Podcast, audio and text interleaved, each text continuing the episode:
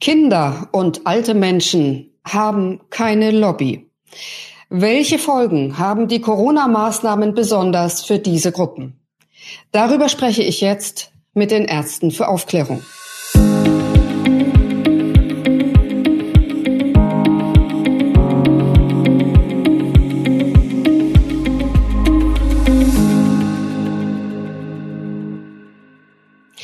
Sie alle haben vielleicht schon Bilder davon gesehen, Kreidekreise in Pausenhöfen, kleinste und kleine Kinder, Jugendliche mit Mundschutz in der Schule, Anfassen nicht erlaubt, Abstandsregeln, all das mag für Kinder nicht nur ungewohnt sein, sondern die Frage stellt sich, bleibt das wirklich ohne Folgen, auch auf mittlere und lange Sicht? Ich spreche jetzt mit Dr. Walter Weber von den Ärzten für Aufklärung in Hamburg. Einen wunderschönen guten Morgen, Herr Weber. Ja, einen wunderschönen guten Morgen. Das ist eine Situation, die Ihnen, glaube ich, auch sehr zu denken gibt. Und ich würde zunächst gerne einmal wissen, wie geht es Ihnen momentan angesichts der momentanen Entwicklungen? Ja, äh, wir haben ja unsere äh, Webseite gestartet mit unserem Aufruf und wo wir äh, die Maßnahmen der Bundesregierung als unverhältnismäßig äh, äh, angezeigt haben und gesagt haben, dass wir Aufklärung über viele Sachen haben wollen. Und äh, ich, wir bekommen ungefähr 300 Mails aus ganz Deutschland jeden Tag, die wir persönlich beantworten. Und durch diese Mails habe ich ein sehr gutes Stimmungsbild äh, von Deutschland und die Menschen sind zum Teil verzweifelt. Ja, wir werden im Verlauf der Sendung jetzt noch äh, gleich noch die eine oder andere Zuschrift auch einmal anschauen gemeinsam. Ähm, es gibt so viele Zuschriften, dass wir natürlich nicht alle irgendwie jetzt äh, berücksichtigen können, aber wir werden uns einigen Punkten noch zuwenden. Ähm, Sie haben selbst ja auch eine dezidierte Haltung zu diesen Regeln, zu diesen Maßnahmen, insbesondere für Kinder. Was sind da so Ihre Standpunkte? Ja, also meine Standpunkte ist so, die äh, sogenannte Pandemie, äh, wo, wobei die Frage ist, ob sie je stattgefunden hat, ist vorbei, völlig vorbei. Wir haben eine Inf Infektionshäufigkeit, die äh, marginal nur noch ist, so dass die gesamten Regeln, Abstand halten und so äh, einfach an den Haaren herbeigezogen sind und völlig unsinnig sind. Und äh, darunter leiden natürlich besonders die Kinder und auch die alten Menschen und wo keiner hinguckt. Ja, äh, bleiben wir vielleicht erstmal bei den Kindern. Das soll ja in dieser Sendung eher der Schwerpunkt sein. Ähm, was erleiden Kinder eigentlich durch diese Abstandsregeln? Also ich möchte vielleicht zunächst äh, einmal vorlesen, äh, was äh, eine Hamburger Bürgerin zusammen mit ihrer Mutter, die Diplompädagogin ist, geschrieben hat. Und ich lese das mal jetzt vor. Sie schreibt, wir müssen es an die ganz große Glocke hängen. Von allen Entscheidungen unserer Regierung, die nicht auf wissenschaftlicher Evidenz beruht, war die Entscheidung, die Kindergärten und Schulen zu schließen, die folgenschwerste. Von allen Entscheidungen unserer Regierung, die nicht auf einer sorgfältigen Abwägung und Analyse der Risikofaktoren beruhte, war der Lockdown der Kindergärten und Schulen der unverantwortlichste. Von allen unverhältnismäßigen Entscheidungen unserer Regierung war die Aussperrung von Millionen Kindern aus Orten, an denen sie andere Kinder treffen, die brutalste. Und sie endet ihren Aufruf damit, dass sie sagt, es muss möglich sein, die Verantwortlichen für den gigantischen Fehlalarm auch zur Verantwortung zu ziehen. Denn sonst gibt es keine Versöhnung. Hm. Das sind klare, klare und sehr drastische Worte, die die Situation umreißen. Ähm, die brutalste Maßnahme überhaupt. Können Sie das teilen, diese Meinung? Also aus den Zuschriften, die ich bekommen habe, kann ich das teilen. Also wie mit den Kindern umgegangen wird, wie die Eng es sind ja Ängste geschürt worden und diese Ängste äh, sind übergegangen auf die Lehrer Und äh, es ist natürlich klar, medizinische Laien, die nicht dahinter blicken, wenn die von verantwortlicher Stelle solche Aufrufe bekommen, äh, mit äh, den berühmten AHA-Regeln, Abstand halten und Hygiene und so weiter, die müssen das hier ernst nehmen. Wir müssen ja Vertrauen in unsere, ich sag mal, Obrigkeit haben und äh, auf die Idee zu kommen, dass hier völlig unsinnige Maßnahmen umgesetzt werden, auf die muss man erstmal kommen. Hm, Sie sagen unsinnig, unsinnige Maßnahmen. Äh, was ist das besondere Problem aus Ihrer Sicht an diesen Abstandsregeln, die auch Kinder einhalten sollen? Also das betrifft äh, das normale menschliche Bedürfnis. Äh, Berührung äh, gehört dazu. Es gibt in den USA eine Bewegung, die heißt Touch for Health. Also eine Berührung ist heilsam, innerlich heilsam. Die Kinder auf Abstand zu halten, ist brutal. Gerade Kinder brauchen die Berührung brauchen den Austausch mit Erwachsenen, brauchen das Kuscheln und so weiter und so weiter. Äh, das praktisch per Ordre de Mufti zu verbieten, das ist schon brutal. Ja, vor allem weil Kindern ja auch noch das Verständnis fehlt, ja, dass das irgendeinen Sinn haben könnte. Ich glaube, Kinder, vor allem wenn sie klein sind, werden da so eingeschüchtert auch und verlieren komplett das Vertrauen in das menschliche Miteinander durch solche Maßnahmen. Ja, äh, also Kinder werden durch diese Maßnahmen traumatisiert, natürlich nicht alle, äh, natürlich nicht im gleichen Umfang, aber wir denken hier insbesondere an die Kinder aus nicht ganz so gut gestellten Ver äh, Verhältnissen, wo die Eltern vielleicht nicht dahinter blicken, wo die Eltern das nicht kompensieren können, die ja die große Mehrheit äh, der Bevölkerung ist, äh, die Bessergestellten können damit umgehen, die haben Zeit, die können sich Hilfe holen, aber die anderen können damit überhaupt nicht umgehen. Ja, aber äh, sagen wir mal so, dass die Bessergestellten, da würde ich ganz gern noch mal einhaken. Das ist ja häufig ein intellektuelles oder auch finanzielles Bessergestelltsein. Ähm, man kann natürlich auch gerade da beobachten, dass die Maßnahmen extrem ausgearbeitet werden. Zum Beispiel die Händedesinfektion extrem konsequent äh, betrieben wird und äh, wir auch natürlich schon Folgeschäden an den kleinen Kinderhänden betrachten können, nämlich Ekzeme, die sich durch dieses Waschen und Desinfizieren ausgebildet haben. Also ich weiß nicht, ob das ein Schutz ist, wenn man besser gestellt ist. Ja, da kann man lange drüber diskutieren. Äh, nur bei diesen ganzen Maßnahmen. Ich habe noch gelernt, Kinder sollen möglichst viel im Dreck spielen, um ihr Immunsystem zu trainieren, um dann damit umzugehen. Das alles wird jetzt durch Anordnung untersagt. Äh, das wird seine Folgenschäden haben ganz abgesehen von der psychologischen Seite, dass die Kinder traumatisiert werden. Das wird eine Generation von traumatisierten Kindern geben und die Folgen, ich kann, ich, mag darüber noch gar nicht nachdenken. Ja, das werden wir uns wahrscheinlich alle äh, irgendwie betrachten müssen und äh, dann kann man wissenschaftliche Analysen betreiben, aber vom menschlichen Standpunkt her ist das natürlich vollkommen untragbar aus meiner Sicht. Ähm, wie sehen Sie das Problem mit dem Mundschutz für Kinder? Halten Sie das überhaupt für indiziert? Also es ist praktisch kein Virus mehr da. Wovor soll ein, uns ein Mundschutz schützen? Und ich meine, in der Hochzeit, Mitte März, hätte ich äh, noch Verständnis gehabt dafür. Aber jetzt ist es, äh, wissen Sie, die Wahrscheinlichkeit, dass Ihnen ein Flugzeug auf den Kopf fällt, ist fast höher, als einen Infizierten zu, äh, zu treffen. Und eigentlich müssten wir Pickelhauben aufsetzen statt Mundschutz. Hm.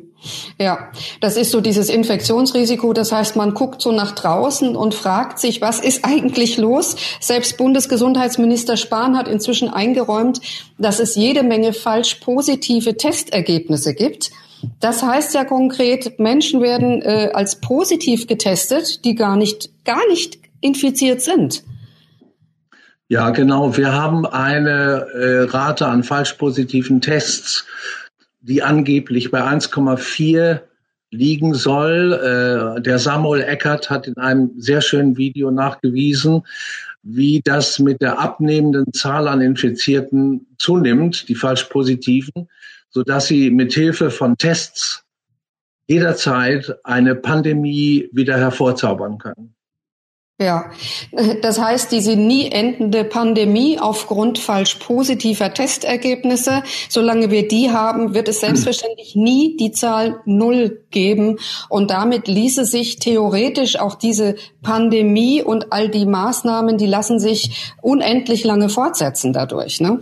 Genau, allein dadurch, dass wir falsch positiv, immer falsch positive äh, Zahlen haben, manche sprechen bis zu 80 Prozent äh, davon, können wir immer wiederum eine Pandemie äh, hervorzaubern.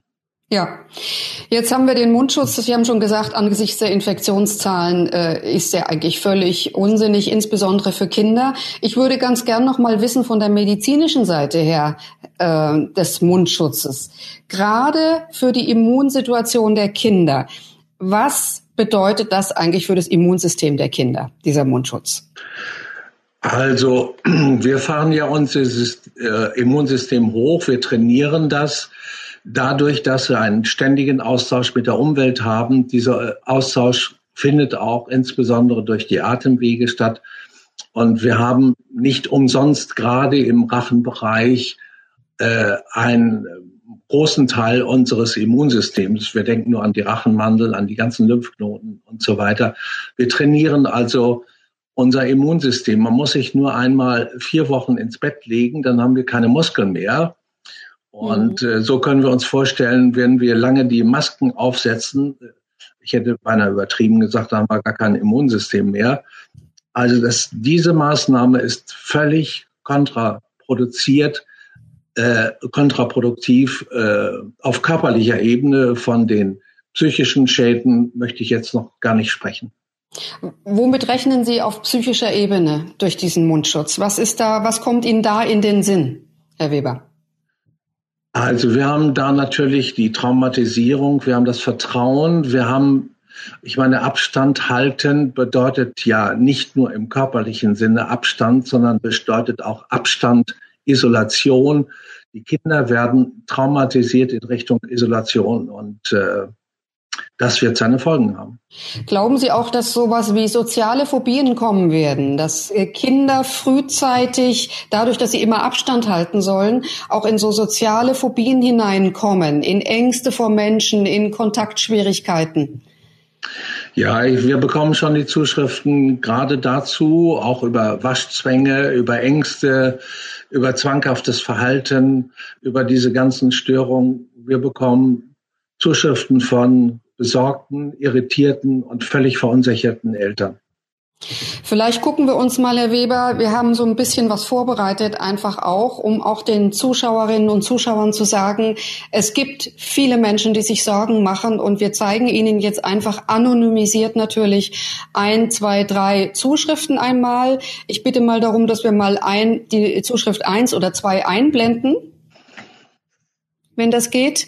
Hier haben wir eine Zuschrift zum Beispiel vorliegen, äh, die ich einfach noch vorlese für diejenigen, die das jetzt so schnell nicht erfassen können vielleicht. Die Zuschrift lautet folgendermaßen. Nachdem mir meine Schwester heute eine ungeheuerliche Geschichte aus einem Kindergarten erzählt hat, die Kinder müssen in einem engen Zeitfenster gebracht und abgeholt werden. Gespräche zwischen Erziehern und Eltern zum Verhalten und der Entwicklung des Kindes sind nicht erlaubt. Kommt jemand zu spät, darf das Kind an diesem Tag nicht mehr in den Kindergarten. Möchte ich Ihnen auch den Namen des Leiters des Ordnungsamtes nennen, den wir hier natürlich nicht veröffentlichen. Das, was hier passiert, ist so furchtbar und wird uns noch Jahrzehnte beschäftigen, fürchte ich. Das war die Zuschrift einer Mutter, die Sie bekommen haben.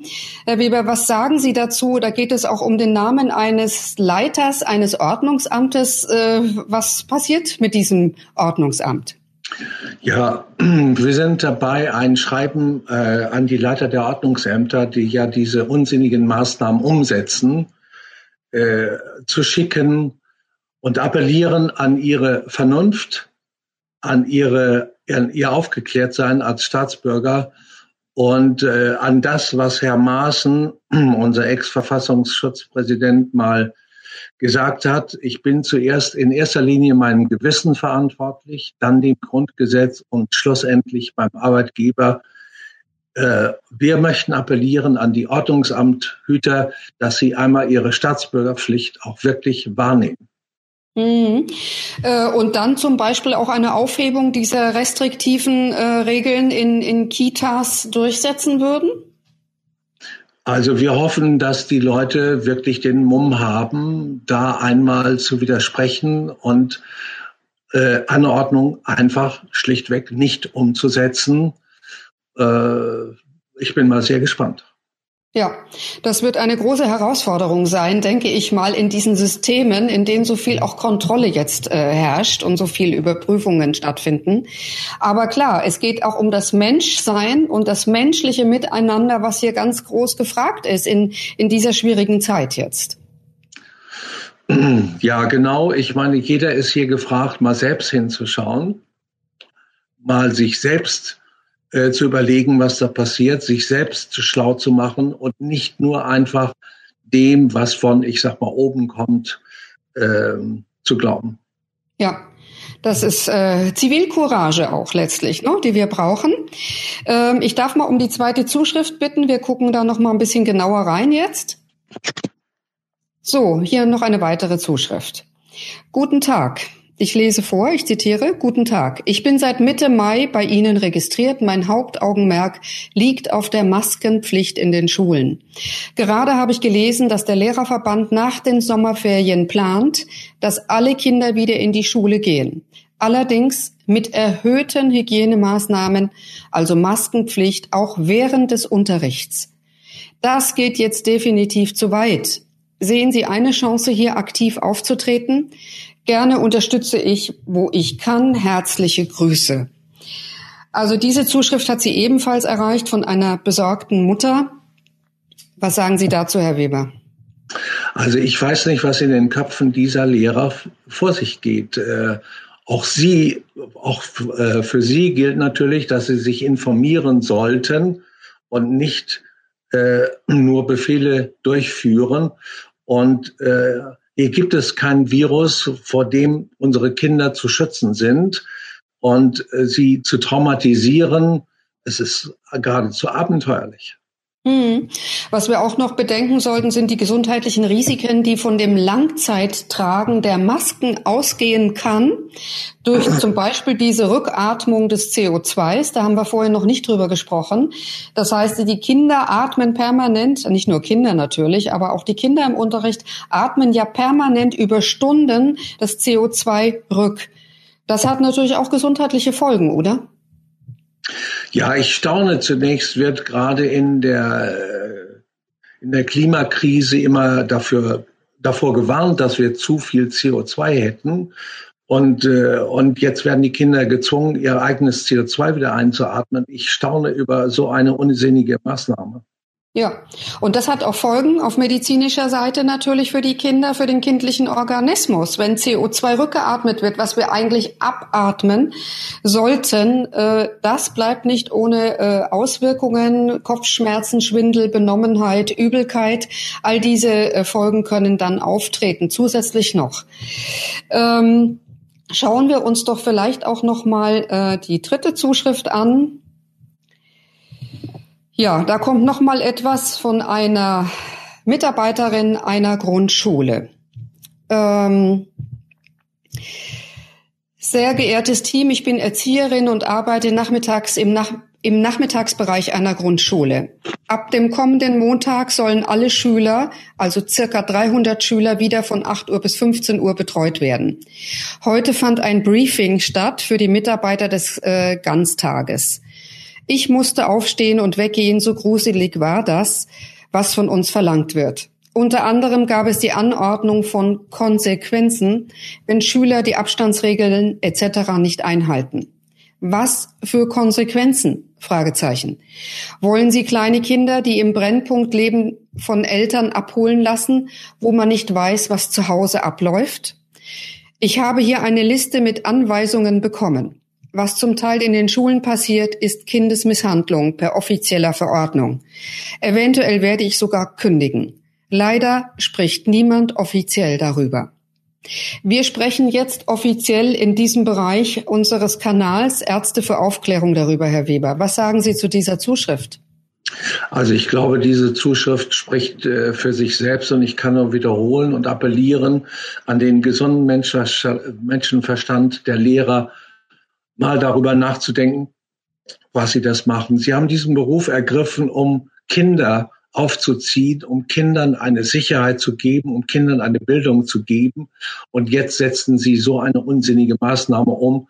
Es sollte sich doch mal jeder fragen, was da abläuft. Mhm. Sie appellieren sehr stark an die Eigenverantwortung, habe ich das Gefühl. Ja, natürlich. Hier ist wirklich die Eigenverantwortung, die Zivilcourage, das eigene Nachdenken gefragt und natürlich auch, dass ich mal meine Meinung sage und mich nicht wegdücke. Hm. Wir sind alle so erzogen, dass wir die Regeln schön befolgen, die kommen. Äh, teilweise vielleicht auch, weil Menschen nicht genau wissen, wie ist wirklich die Situation, wie gefährlich ist es, wenn ich die Regeln nicht einhalte. Darüber hatten wir schon gesprochen, dass die Infektionszahlen im Grunde verschwindend sind, vielleicht sogar nur noch im falsch positiven Bereich liegen. Und äh, es einfach jetzt nötig ist, dass wir, glaube ich, wirklich jeder für sich entscheidet, was er tun kann, was er verantworten kann? Ja, also laut WHO, wonach sich ja alle richten, sind diese ganzen Maßnahmen nicht evidenzbasiert. Evidenz ist in der Medizin ein großes Wort. Das heißt, es ist wirklich etwas nachgewiesen. Und diese Maßnahmen nachzulesen bei der WHO, ich gebe gerne die Stellen äh, auf Seite, ab Seite 100 sind diese ganzen Maßnahmen, man nennt es auch nicht pharmazeutische Interventionen, NPI, Non-Pharmaceutical Interventions, sind nicht evidenzbasiert. Also hier wird äh, nicht evidenzbasiert oder von den Lehrern verlangt, nicht evidenzbasiertes umzusetzen und die Kinder zu traumatisieren. Wann kommt der große Aufschrei in der Lehrerschaft? Ja, wann kommt der große Aufschrei? Und nochmal ganz kurz zur, äh, besseren, zum besseren Verständnis vielleicht. Evidenzbasiert bedeutet nicht wissenschaftlich belegt.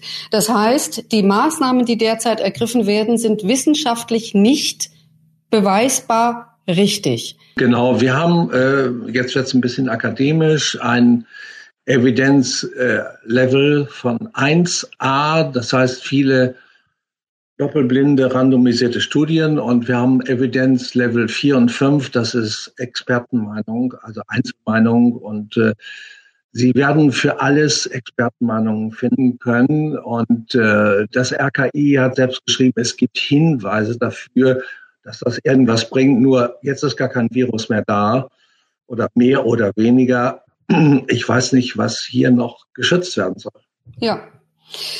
Herr Weber, vielen Dank für Ihre Einschätzungen zu diesem so wichtigen Thema. Äh, vielleicht sprechen wir demnächst auch noch mal über die älteren Menschen, die auch eine ganz besondere Situation erleben momentan. Heute war der Schwerpunkt eher auf den Kindern und äh, ich glaube, wir haben einige wichtige Punkte nennen können und beantworten können. Ähm, danke, dass Sie sich jeden Tag um diese Mails und Zuschriften auch kümmern. Das ist eine unglaublich wichtige Arbeit, die Sie da machen und äh, die Sie mit großer Hingabe und Genauigkeit auch machen. Ich danke Ihnen für das Gespräch heute sehr. Okay, viele Grüße nach Mainz. Viele Grüße nach Hamburg und tschüss erstmal. Liebe Zuschauerinnen und Zuschauer, weitere Informationen finden Sie natürlich zu den Themen, die wir besprechen in diesem Ärzte für Aufklärung YouTube-Kanal, auch auf der Homepage. Bitte schauen Sie sich gerne einmal um und bleiben Sie uns gewogen, schalten Sie wieder ein. Wir machen weiter. Wir klären auf, denn es braucht noch ganz viel Aufklärung und ganz viel Eigenverantwortung. Und dafür stehen wir und dafür stehe auch ich hier mit meinem Namen. Bis zum nächsten Mal. Tschüss.